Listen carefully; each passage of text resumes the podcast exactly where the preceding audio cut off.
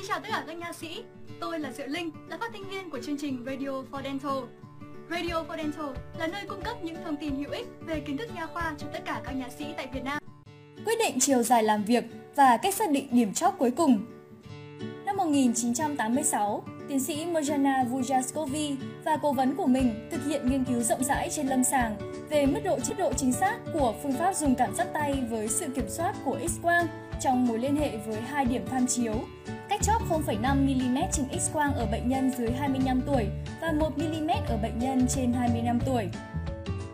Phương pháp này chỉ chính xác ở 19% trường hợp, nhưng độ chính xác tăng lên 42% nếu sai số được tăng lên đến sấp xỉ 0,5mm.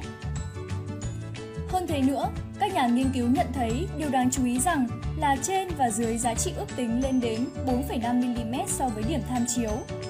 Ivan trình bày độ chính xác khác nhau từ 30% đến 40% và 30% đến 60% với các giá trị đo phân bố rộng và ngẫu nhiên.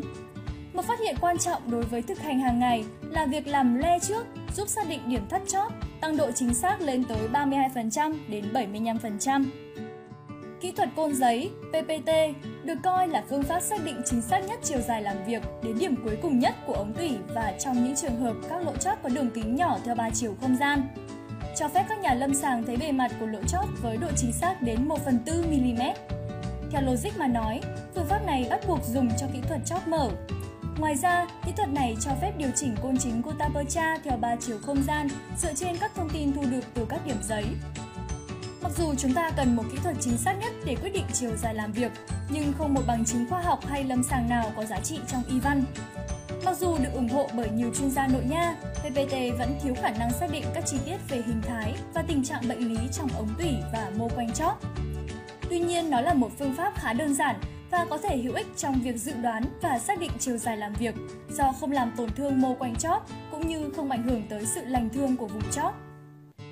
Phương pháp dùng X-quang hay còn gọi là RM có lẽ vẫn còn sử dụng rất phổ biến để điều trị chiều dài làm việc.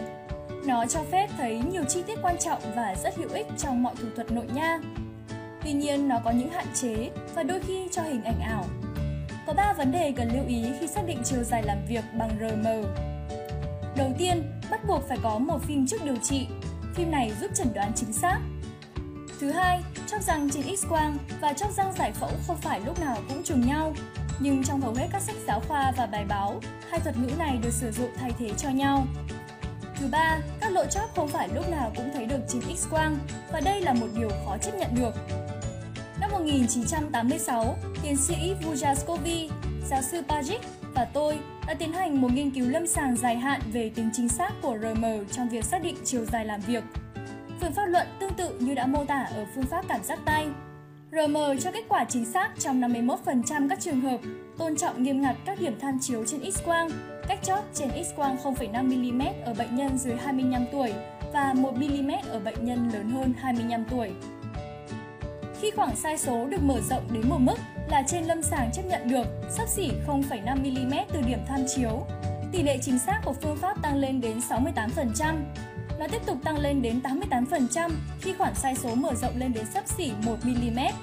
Trên và dưới giá trị ước tính không quá 2mm, thấp hơn so với 4,5mm đối với phương pháp cảm giác xúc giác. Trong các nghiên cứu khác cũng cho kết quả tương tự. Khi trên X-quang, dụng cụ còn cách chóp thì thực tế là nó đã vượt qua lỗ chóp trong 43% trường hợp. Nếu điểm thắt chóp cách chóp răng 0,5mm thì 66% là tất cả các dụng cụ đã đi qua nó. Khi file còn cách chóp trên X-quang thì sự thật là nó gần với lỗ chóp hơn so với hình ảnh xuất hiện trên X-quang. Chiều dài làm việc trên X-quang chấm dứt cách chóp trên X-quang từ 0 đến 2 mm nên dụng cụ dễ đi quá chóp mà chúng ta không hề biết và điều này xảy ra thường xuyên hơn mong đợi. RM phụ thuộc vào một vài yếu tố khác nhau, cụ thể là cấu trúc xung quanh, góc của ống chụp phim, khả năng hiển thị chiều dài của file chịu ảnh hưởng bởi kích thước file và tốc độ rửa phim và sang ảnh. Tóm lại, không thể thiếu X-quang trong việc tính toán, nhưng không thể dùng X-quang để xác định chiều dài làm việc và điểm chóp cuối cùng trong nội nha.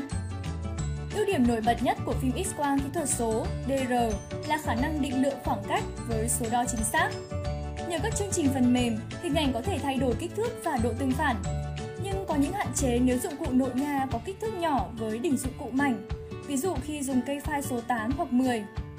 Chúng hiển thị độ tương phản thấp với cấu trúc xung quanh và ảnh hưởng đến hình ảnh và độ chính xác của việc đo chiều dài và cho kết quả. Do đó, khuyên dùng file số 15 và lớn hơn nữa. Mặc dù có rất nhiều ưu điểm và lợi ích khi sử dụng DR, nhưng nhiều báo cáo nhấn mạnh rằng chất lượng hình ảnh chung của X-quang thông thường tốt hơn.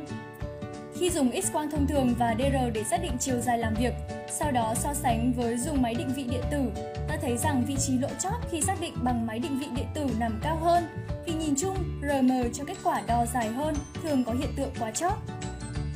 Thông tin về tác giả Giáo sư Vladimir Ivanovich tốt nghiệp ngành nha khoa tại trường đại học Belgrade vào năm 1976. Ông nhận được bằng thạc sĩ nha khoa và tiến sĩ với chuyên ngành bệnh học răng miệng và nội nha.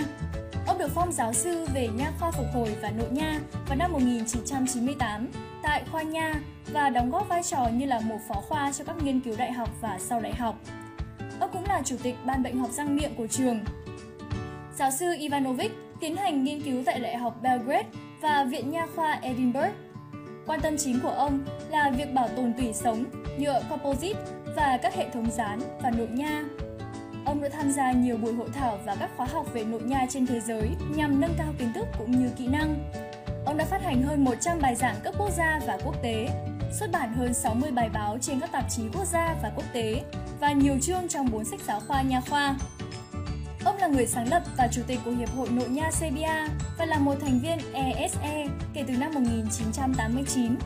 Ông cũng là đại diện quốc gia tại Hội đồng ESE, thành viên của Hiệp hội Nghiên cứu Nha khoa Quốc tế, Bộ phận Lục địa châu Âu và đại diện trường tại Hiệp hội Giáo dục Nha khoa châu Âu. Ông đã tổ chức hơn một chục cuộc họp nội nha tại Belgrade với sự chấp nhận của nhiều diễn giả quốc tế. Để nghe lại các số radio, hãy truy cập fanpage Radio for Dental. Chương trình được tài trợ bởi công ty cổ phần đầu tư phát triển Anh và Em